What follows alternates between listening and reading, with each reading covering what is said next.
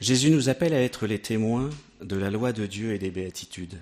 Et nous traitons donc ce vécu serein dans la fidélité à notre devoir d'État. Alors nous aborderons euh, huit béatitudes le huitième jour. Donc ce n'est pas un plan académique, mais il y en a huit. Et nous les traiterons euh, successivement.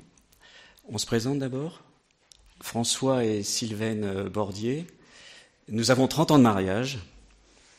Nous sommes heureux, alors je suis déjà dans le sujet, parents de cinq enfants, qui vont entre 30 et 17 ans. Euh, nous sommes grands-parents aussi de petites filles de dans le foyer de Constance et Nicolas. Et nous sommes foyer amis euh, depuis 2005. Les prédécesseurs ont expliqué euh, cette oblature, qui n'en a pas le nom, d'un couple avec la mission des Domini.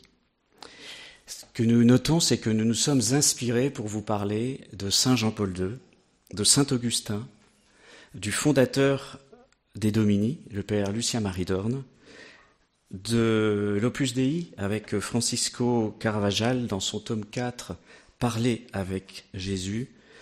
Cela dit, car euh, nous sommes apparus bien pauvres au miroir des huit béatitudes euh, qu'on nous a fait travailler. Mais à tout Seigneur, tout honneur. Jésus, en Matthieu 5. Heureux les pauvres en esprit, car le royaume des cieux est à eux. Heureux les doux, car ils recevront la terre en héritage. Heureux les affligés, car ils seront consolés. Heureux les affamés et assoiffés de la justice, car ils seront rassasiés. Heureux les miséricordieux, car ils obtiendront miséricorde. Heureux les cœurs purs, car ils verront Dieu. Heureux les artisans de paix, car ils seront appelés fils de Dieu. Heureux les persécutés pour la justice, car le royaume des cieux est à eux. Heureux êtes-vous, si l'on vous insulte, si l'on vous persécute, si l'on vous calomnie de toute manière à cause de moi. Soyez dans la joie et l'allégresse, car votre récompense sera grande dans les cieux. Et bien sûr, la figure de Jérôme le Jeune, décrite hier, apparaît un peu de façon flagrante. Alors j'introduis, dans son sermon sur la montagne, notre Seigneur livre un véritable discours programme, une règle de vie du chrétien pour devenir saint. Une règle de la quête du bonheur, même au cœur de la souffrance. En effet, selon saint Augustin dans son sermon 53, toute la morale de l'Évangile est ramassée dans ce sermon des béatitudes, qui en constitue l'abrégé, le sommet. Et Bossuet dira, Bossuet dira, un abrégé agréable cependant, car la récompense est jointe au précepte. Quelle récompense? Celle du royaume des cieux, de la terre promise, de la parfaite consolation, du rassasiement de tous nos désirs, légitimes et saints, de la suprême miséricorde et de la vision de Dieu. Les béatitudes répondent au désir naturel du bonheur des hommes. Ce désir est d'origine divine. Dieu l'a mis dans nos cœurs afin de nous attirer à lui, qui seul peut le combler? CEC 17, 18. Au prisme de la vie de famille, qui est Église domestique, nous pouvons comprendre le sujet ainsi en nous faisant serviteurs de notre conjoint, en nous mettant au service de nos enfants pour les faire grandir dans l'amour de Dieu. Nous, voyons Dieu dans notre prochain. Or, voir, voir Dieu, n'est-ce pas la récompense d'un cœur pur? Et dans la famille s'apprennent les vertus et l'exercice de la pureté. Rappelons quelques-unes de ces vertus. La force, la justice, la tempérance, la patience, mais aussi ces petites vertus du foyer qui facilitent la vie dans son humanité. La courtoisie, l'effacement, la gratitude, la sincérité, la discrétion, l'espérance, la bonne humeur, la bienveillance, l'économie, l'exactitude, la patience et la persévérance. Or, le chemin de la sainteté en famille commence dès le couple n'est pas, sauf exception, un long fleuve tranquille. Le couple, d'ailleurs, n'est-il pas la communion de deux imparfaits pour qu'ils deviennent plus que parfaits par la grâce de Dieu contenue dans le sacrement de mariage? Alors passons en revue ces huit béatitudes. Elles ont chacune deux parties, une, partie dense, hein, euh, euh, nourrie par les saints, et puis euh, un flash sur la vie de famille. Nous traitons heureux les pauvres en esprit, car le royaume des cieux est à eux. Qu'est-ce que le pauvre en esprit? C'est l'homme humble. Saint Augustin, Sermon 53. C'est-à-dire, à écouter Saint Jean-Paul II, ceux qui sont conscients d'avoir tout reçu des mains de Dieu comme don gratuit et qui savent reconnaître la valeur des biens reçus. Toujours reconnaissant, ils ne cessent de répéter Tout est grâce. Par exemple, dans ma jeunesse, avant de me marier, euh, c'est bien à Dieu que je demandais la grâce de rencontrer un jour la femme inconnue qu'il me présenterait et qui deviendrait mon épouse. L'esprit de pauvreté s'exerce dans le détachement de soi-même, de ses idées et des richesses. Il faut chercher le royaume de Dieu et sa justice, et le reste sera donné par surcroît. Il faut donc que les époux chrétiens soient suffisamment détachés des biens terrestres pour poursuivre les richesses spirituelles du cœur et de l'âme en étant très confiants en Dieu le Père qui aime ses enfants et veille sur eux et leur donne quotidiennement le pain du corps et de l'esprit. L'esprit de pauvreté s'exerce aussi dans l'humilité, dans l'ouverture de son esprit et de son cœur à son conjoint, dans l'abandon confiant entre les mains de Dieu, dans l'application à une certaine obéissance mutuelle des époux. Éphèse 5, 21. Car ce à quoi on tient naturellement le plus est sa propre volonté. Cet extrait vient du Directoire des foyers amis, écrit par le fondateur de la communauté Domini, le père Lucien Dorn. De fait, notre famille peut témoigner de la providence au service de la vie quotidienne des familles, et nous pouvons témoigner que Jésus s'intéresse à nos vies concrètes dans tous ses détails. L'attention aux pauvres découle bien de cette béatitude. Donner de l'argent avec un petit mot, une vraie attention sous le regard d'un enfant pour lui apprendre, c'est comme jeter aussi une bouée de sauvetage à une personne qui risque de se noyer. Et généralement, c'est vrai, on essaie, euh, quand on rencontre quelqu'un, toujours d'avoir un petit geste envers cette personne. Voilà, on donne souvent. Alors, euh, j'ose. Euh, on l'a pas fait souvent, mais on a reçu des pauvres à notre table. Et ça c'est pour Cédric, le premier pauvre qu'on a reçu, je vous donne en mine comment il s'appelait. Il s'appelait Noël. Et euh, bien sûr, on était pauvres à faire ça, à faire ce pas, etc., puisqu'on reçoit le pauvre avec euh, l'odeur, le chien, euh, ce qu'il est, la saleté, à votre table avec les enfants. Voilà, c'était une leçon de choses. D'accord? Et à son départ, comme il était fait, hein, euh, voyez le Christ derrière nous, eh bien, on avait vu le Christ. Il lui ressemblait dans ses cheveux, sa façon, son port. Voilà. C'était une grâce. Seconde béatitude, étudier Heureux ceux qui pleurent, c'est-à-dire les affligés, car ils seront consolés. Et là, c'est puissant il s'agit de se reconnaître comme le frère souffrant du Christ souffrant. C'est Jean-Paul II qui dit ça. Et pour cela, prendre l'habitude de regarder Jésus, notamment en croix, pour comprendre le processus d'identification au Christ qu'elle opère, cette croix, et la participation au salut, à la rédemption du monde, que la souffrance offerte à la suite du Christ permet pour le salut du monde. Saint Jean-Paul II a beaucoup développé cela dans sa lettre apostolique Salvifici Doloris. Euh, vous savez, c'est une béatitude difficile à vous commenter euh, parce que, euh, sans le savoir devant vous, on peut être confronté à des personnes qui ont de lourdes croix, bien plus lourdes que les nôtres. Mais c'est Saint Jean-Paul II qui nous invite à être témoins jusque-là du conseil unique qu'il donne, se considérer frère souffrant du Christ souffrant. Au prisme. Au prisme de la famille, la croix doit être exposée sur nos murs, dans nos maisons, pour que le regard apprenne à se porter sur Jésus en croix, autel où s'opère notre salut, où nous puisons dans ses plaies la force de nous relever. En même temps, cela nourrit l'humilité de ceux qui se reconnaissent pécheurs et qui tendent leurs mains vers leur Sauveur. Saint Jean-Paul II fait de ce critère un signe, le signe distinctif du chrétien.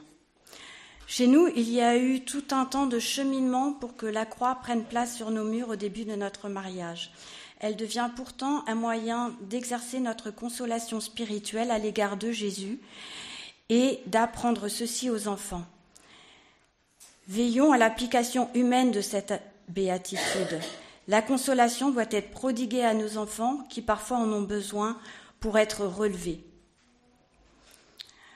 Pour, consoler, il faut donc être disponible à nos enfants, à nos ados, à nos jeunes, non pas selon un timing bien réglé, mais disponible aussi à l'imprévu. Et souvent, c'est le soir à 23 heures, quand la journée est bien bouclée, qu'un enfant frappe à la porte pour discuter un petit peu. Eh bien, c'est un temps très important de grâce qu'il faut lui accorder. Troisième béatitude. Heureux les doux, car ils posséderont la terre. Alors Saint Augustin, dans son sermon 53, commence par mettre en garde, en expliquant cette béatitude.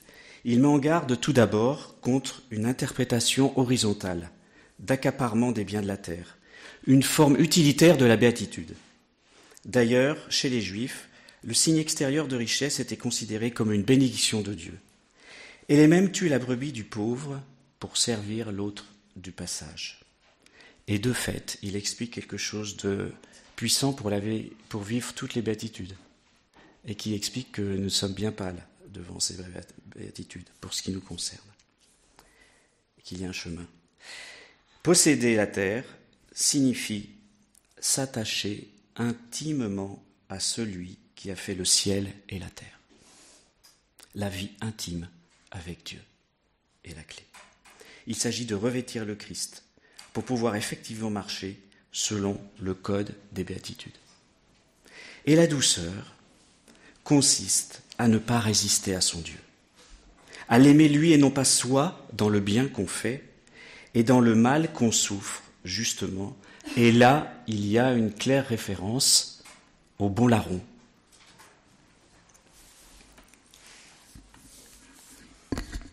Dans l'éducation, il nous semble qu'il existe une qualité humaine qui sert de pont vers la douceur. C'est l'émerveillement à développer en regardant la nature notamment, celle qui se mérite après un effort comme une partie de pêche au bord de la mer ou après un réveil à minuit pour aller à la pêche. Là, elle me racontait, mais c'était un exemple vécu, minuit bien passé, levé de la fratrie des enfants, et euh, direction la mer, un trait de plage qui se mérite puisqu'il faut marcher sous un clair de lune, et le bar de ligne récompense sortie de l'écume de la mer, plus ou moins en douceur, en fonction des rouleaux et du vent, et donc sous les yeux écarquillés des enfants, une espèce d'allégorie, un hymne à la nature. Et cet émerveillement et l'effort combiné, eh bien, euh, ça crée, je pense, un terreau pour la douceur. Mais comment le sel de la terre peut-il être doux? Eh bien, il s'agit de travailler, car ce n'est pas acquis sans effort, dans la vérité. Il faut travailler à l'unité, manifester de la tendresse entre conjoints, entre frères et sœurs, pour éduquer cette qualité d'âme. Comment gérons-nous la colère, la nervosité dans nos familles? Apprenons-nous à vaincre le mal par le bien, à offrir une vision du monde réaliste, au-delà de la propagande des médias de masse, mais qui ose encore la douceur et l'amabilité. Disons que pour l'avoir vécu en opération militaire, cette qualité devient le calme au milieu de la tempête, au cœur des moments de grande tension où se joue la vie. que vous arrivez à gérer en ne donnant pas à l'autre l'opportunité de la violence gratuite. Et certes, avec l'aide de la Providence, car c'est elle qui aide à tenir la ligne de crête dans les moments où la vie exposée à la violence ne supporterait pas la rupture d'équilibre provoquée par le battement d'une aile de papillon. La mise en parallèle de la vie opérationnelle et de la vie de famille pose cependant une question pour nous tous, car, et c'était dit hier, il me semble, en tout cas lors d'une discussion, on semble mieux réussir à l'extérieur qu'auprès des siens cet exercice de la douceur. Ne s'est-on pas divisé dans les familles sur l'affaire Dreyfus, Pétain, aujourd'hui sur la question du masque, des vaccins Covid-19, des héritages? A-t-on toujours traité ces questions dans la douceur dans nos familles? Pourtant, c'est là que se joue dans nos états de vie concrets l'application des béatitudes. Malgré le naturel des relations, l'exigence de la sainteté demeure et nous oblige à l'effort de convergence vers la façon d'être de Jésus. Nous l'oublions, ça crée des drames. C'est vrai que derrière cela, il y a un héroïsme avec euh, ses hauts et ses bas, mais qui découle de la vie habituelle en Dieu, avec lui, nourri des sacrements. On, développe un peu la douceur, surtout pour l'homme, ne se décrète pas, elle est un fruit de la grâce et d'un combat. Je développe un peu l'idée du combat, l'exemple que j'ai vécu. J'ai depuis fort longtemps un chapelet dans la poche droite de mes pantalons, et parfois le geste de correction pourrait échapper à mauvais escient.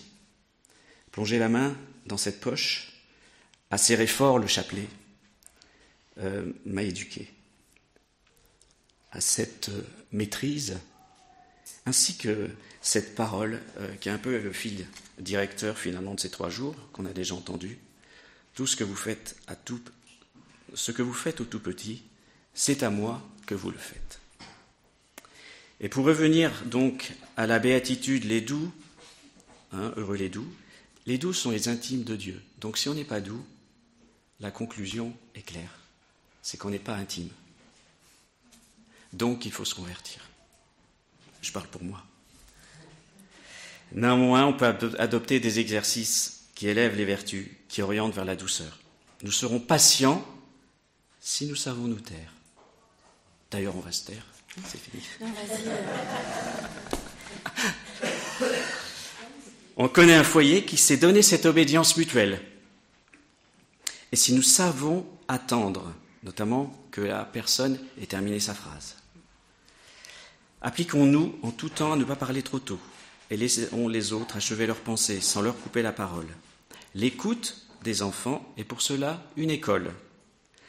C'est pour cette raison qu'on est très troublés, nous, euh, de constater que des mamans modernes sont doublement accaparées par l'iPhone et par le petit enfant dont elles donnent le repas. Car le petit enfant, lui, ne s'y trompe jamais il sait qu'il ne mobilise pas tout l'amour de sa maman lorsqu'elle zappe. S'en suivent des formes d'agitation, des troubles. Or, les doux parents posséderont en quelque sorte leurs enfants à la manière de Dieu, le Père, en devenant leur intime, attentionnés, sans médias interposés. Mais attention, douceur ne veut pas dire absence de virilité. L'enfant a besoin de rencontrer le mur sécurité du Père, comme nous, celui du Père du ciel. Ce mur, parfois, doit être fort, et la force est une vertu. Je constatais, quand François partait en mission, que les enfants ne dormaient pas, mais curieusement, dès qu'il est arrivé, dès qu'il a ouvert la porte, tout le monde retrouvait un calme et un équilibre, et les nuits se passait très bien. Il y avait une qualité de sommeil qui revenait chez nos enfants.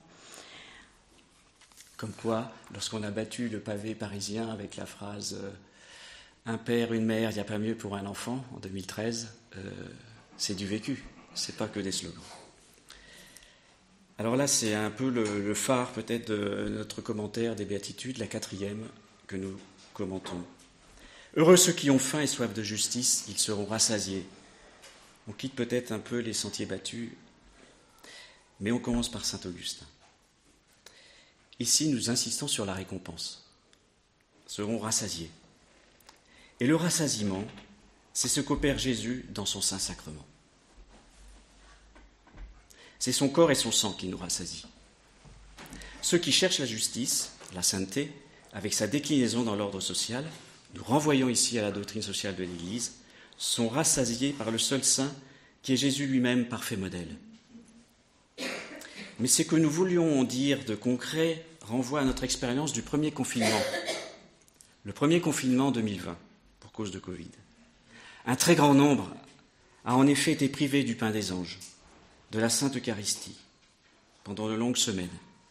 Beaucoup furent comme des Lazars devant les portes fermées, la messe célébrée sans eux derrière les portes closes de nos églises.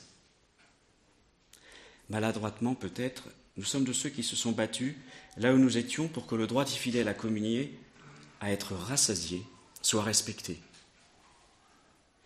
Mais Jésus, en permettant que cela advienne dans notre histoire, n'a-t-il pas permis que notre soif rejoigne sa soif sur la croix, celle exprimée sur la croix, la soif d'amour? N'a-t-il pas permis cela pour que nous comprenions mieux certains aspects de ce que veut dire se conformer au Christ, partager son sort, pour participer avec lui au salut, à la rédemption du monde? Violenter sauvagement et injustement, ne voulait-il pas nous faire revêtir le Christ, injustement traité dans sa passion Le Christ qui a soif sur la croix de notre réponse d'amour Et c'est là qu'est l'interrogation, nous qui parfois communions au corps et au sang du Christ sans avoir faim et sans avoir soif. De la sainteté Et donc la question qui se pose en définitive de cette épreuve à contre-courant des commentaires habituels a trait à notre faim, à notre soif profonde. C'est une question pour nous. Une question nous est aussi posée qui a trait à l'injustice subie.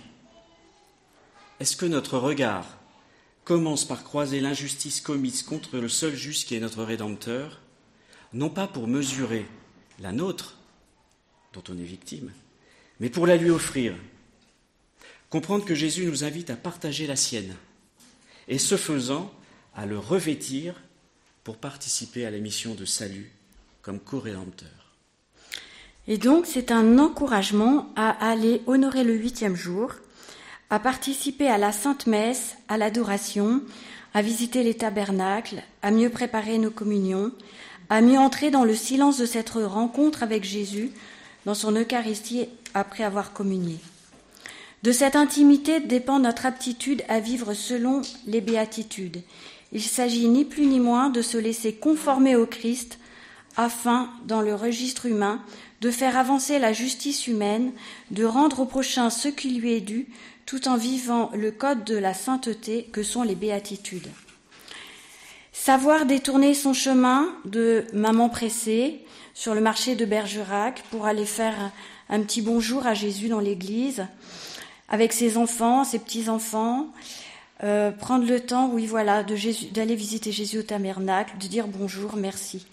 Prouver par là notre soif de Dieu, avec les jeunes, les enfants, nos filles, nos garçons, quand ils étaient plus petits, François allait acheter des fleurs, parce qu'on habitait à Saint-Germain-en-Laye, acheter des fleurs et ils allaient ensemble les déposer au pied de la Vierge Marie, à l'église.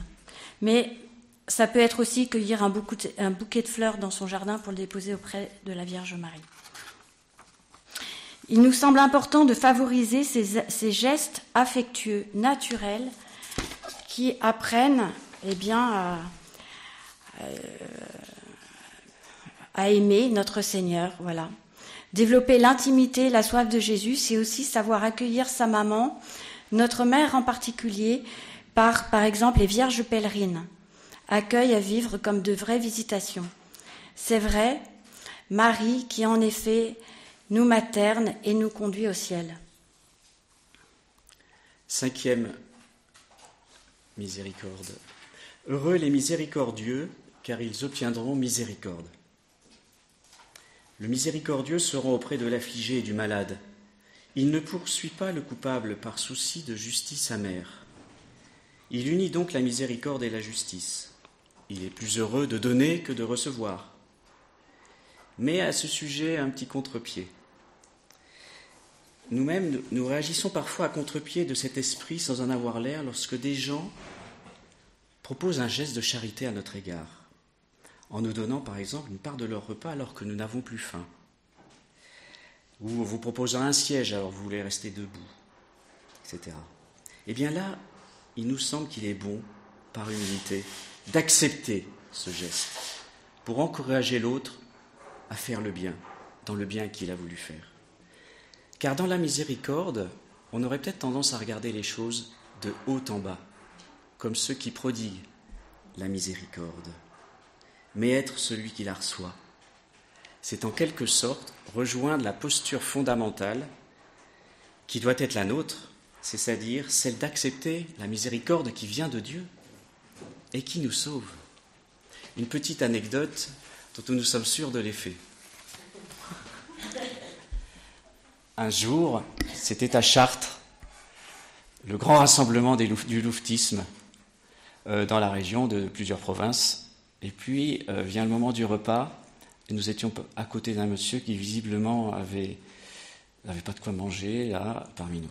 Et on dit à un de nos garçons qui était en train de commencer à déguster sa barre de Mars ou de Lyon, ben écoute, euh, propose-lui euh, ta barre de chocolat.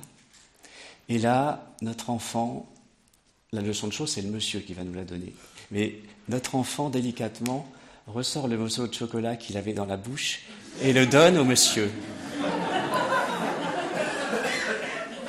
Et le monsieur, et le monsieur l'a accepté et l'a mangé et a dit merci.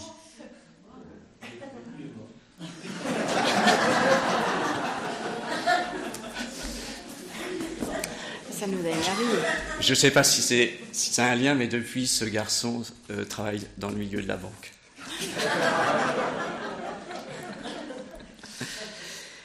Bon, visiblement, on voit qu'on a un petit peu de temps. On a voulu vous livrer les deux catégories d'œuvres de miséricorde corporelle et spirituelle. Chacune développe sept actes. Je commence par les corporels, tu fais les spirituels Ou non? Ah, oui. Vêtir celui qui est nu. Donner l'hospitalité. Visiter les malades. Visiter les prisonniers. Nourrir ceux qui ont faim. Donner à boire à ceux qui ont soif. Ensevelir les morts. Instruire les ignorants, prier pour, le prochain, consoler les affligés, reprendre les pécheurs, supporter celui qui est à charge, conseiller son prochain dans le doute et pardonner les offenses. Alors, euh, il y a eu une réaction à un moment donné quand on a relu ça, euh, et la, miséricorde. Heureux les miséricordieux. Papa, maman qui accueillent un enfant, ils donnent l'hospitalité, qui vont vêtir le bébé il, revêtent quelqu'un qui est nu. Et donc un peu comme Monsieur Jourdain, en y mettant peut-être un peu plus de prière, nous sommes dans notre devoir d'État des miséricordieux. Voilà, on fait miséricorde. D'autre part, favorisons-nous l'exercice du sacrement de pénitence, notamment par l'exemple des parents recourant à ce sacrement, et la pratique du pardon dans la famille ou au sein du couple, et sur le pardon, l'exemple des parents est très fécond sous le regard des enfants. La demande de pardon des parents à l'égard de l'enfant aussi sont des formes que chaque famille s'est inventées. Sixième miséricorde, euh, béatitude. Heureux les cœurs purs, car ils verront Dieu. Le cœur pur n'est pas ostentatoire. Il ne cherche pas l'estime des hommes mais l'approbation de Dieu dans le secret. Il voit Dieu dans le prochain et en toute chose. Il est pur dans ses intentions, c'est-à-dire qu'il est droit et digne, il reste chaste en toute occasion. Saint Jean-Paul II explique un peu la façon de comprendre cette béatitude. Les hommes à l'âme limpide et transparente, déjà en cette vie, voient Dieu et là, il donne la clé. Car il voit à la lumière de l'Évangile tous les problèmes qui exigent une particulière pureté, comme par exemple c'est lui qui cite les exemples, l'amour, le mariage, et nous, nous rajoutons le respect de la vie humaine, et donc notre positionnement en tant que témoin de l'Évangile par rapport à la vie, à l'avortement, à l'euthanasie. À ce titre, nous avons été dans la prévention à l'égard de nos enfants. Mais on se rend compte que sur ces sujets, il faut vraiment s'investir, notamment par la prière, car même dans le milieu catholique, rien n'est jamais acquis. Il y a l'exercice de la liberté au cœur d'un monde permissif. Deux exemples. Un de nos enfants, 25 ans, passé, nous raconte que parmi ses copains qui vont à la messe, beaucoup n'envisagent pas de vivre une fois qu'ils considéreront qu'ils seront diminués. Je reprends. Beaucoup n'envisagent pas de poursuivre la vie humaine une fois qu'ils considéreront qu'ils sont diminués. derrière ça, il y a l'euthanasie. Diminués. Non, certes, mais déjà dire ça, c'est déjà être. Euh, Nous, on ne pensait pas ça au même âge. Au même âge, on ne pensait pas comme ça. par rapport à notre foi et l'intime de Dieu, ne pense pas comme ça. Il pense comme Saint Paul. Si tu veux que je fasse ma mission, je reste sur terre, mais rappelle-moi et je viens vers toi. Et une de notre enfants, euh, plus de 20 ans, c'est récent, a tenté tout ce qu'elle pouvait pour qu'une de ses collègues de travail n'avorte pas. Tandis que le garçon reconnaissait l'enfant, était prêt à l'accueillir, et que les parents étaient prêts à accueillir le bébé. Mais hélas, celle-ci a fini par écouter une autre voix, et le drame est arrivé.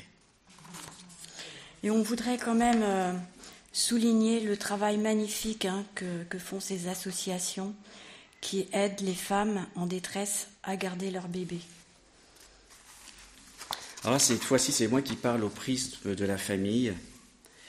Et euh, je recite euh, le, le, Père d'Orne. Il ne faut pas sans discernement fréquenter toute personne.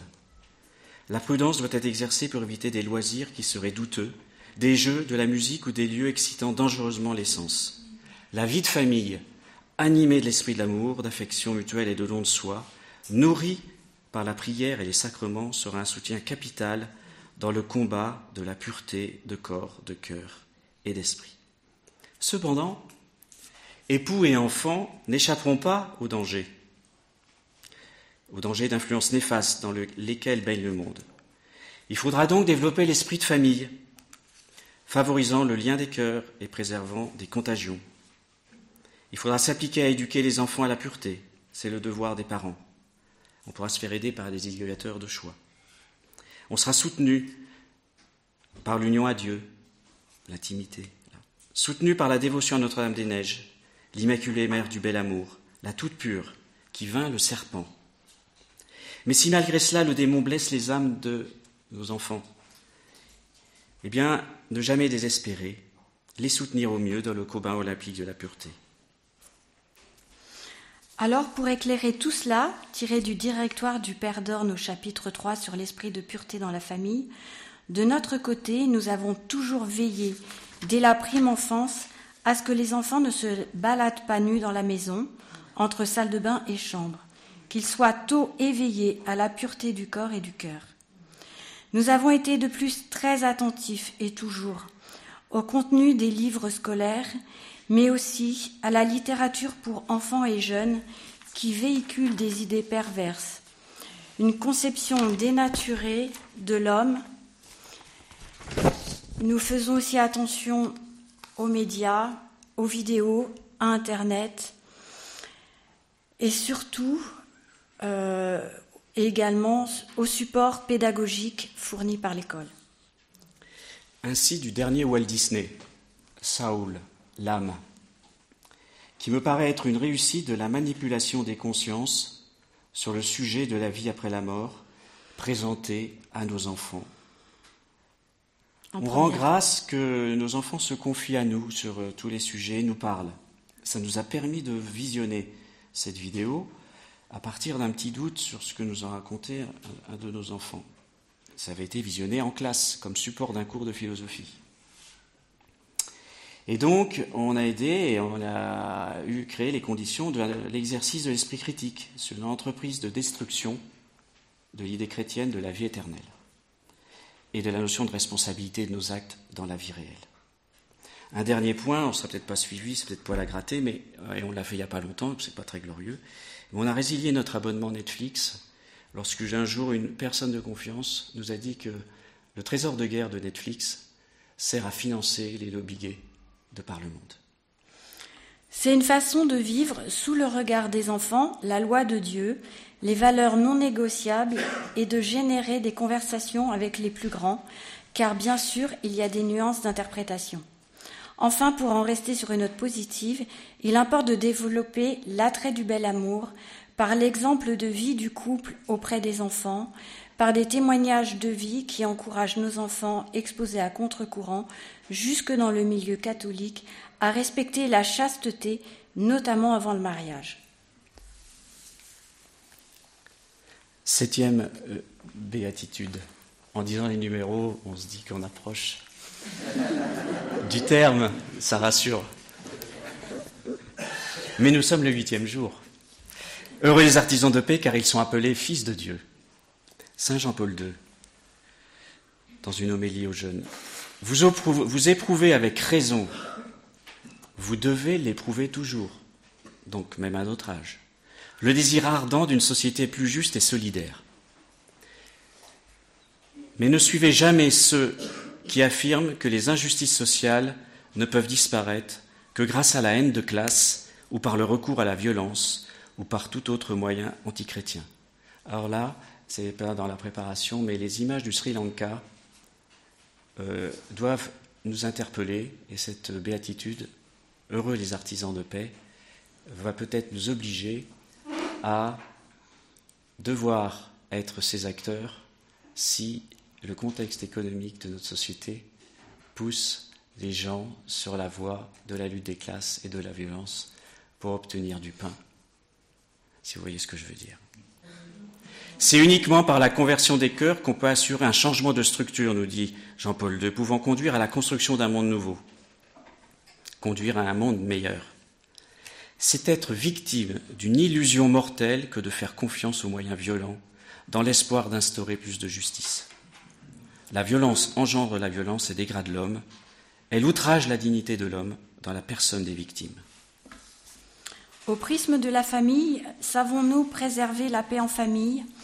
Parvenons-nous à juguler la fébrilité du rythme moderne? Évitons-nous la suractivité? Préservons-nous des moments de qualité en famille? Et savons-nous gérer notre temps et être tempérants au quotidien? Préservons-nous la paix intérieure et quelle place pour la contemplation? Nous avons un exemple concret où se joue la paix dans la famille.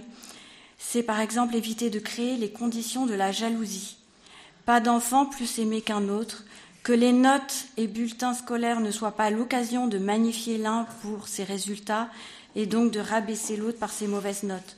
On se rappelle aussi que le début de la journée devait se commencer en parlant tout bas, sans agitation, et la fin de la journée, on cherchait à limiter l'excitation pour cultiver le calme, éduquer à habiter le silence. Huitième béatitude développée. Heureux les persécutés pour la justice, car le royaume des cieux est à eux. Heureux êtes-vous quand on vous insultera, qu'on vous persécutera et qu'on dira toutes sortes d'infamies à cause de moi. Réjouissez-vous, soyez dans l'allégresse, car votre récompense est grande dans les cieux. Cette béatitude est la plus parfaite car elle embrasse les sept premières. De cette parole est né dans l'esprit des apôtres le désir du martyr, le désir du témoignage. Que dire? Alors là, je m'aperçois que j'ai le temps et puis il faut toujours euh, donner euh, ce qu'il y a de mieux.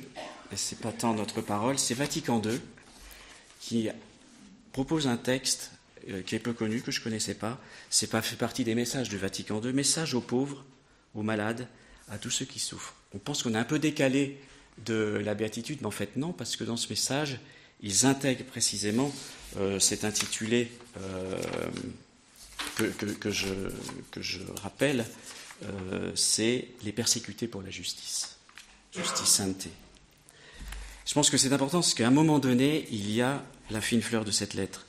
Pour vous tous, frères éprouvés, visités par la souffrance aux mille visages, le Concile a un message tout spécial.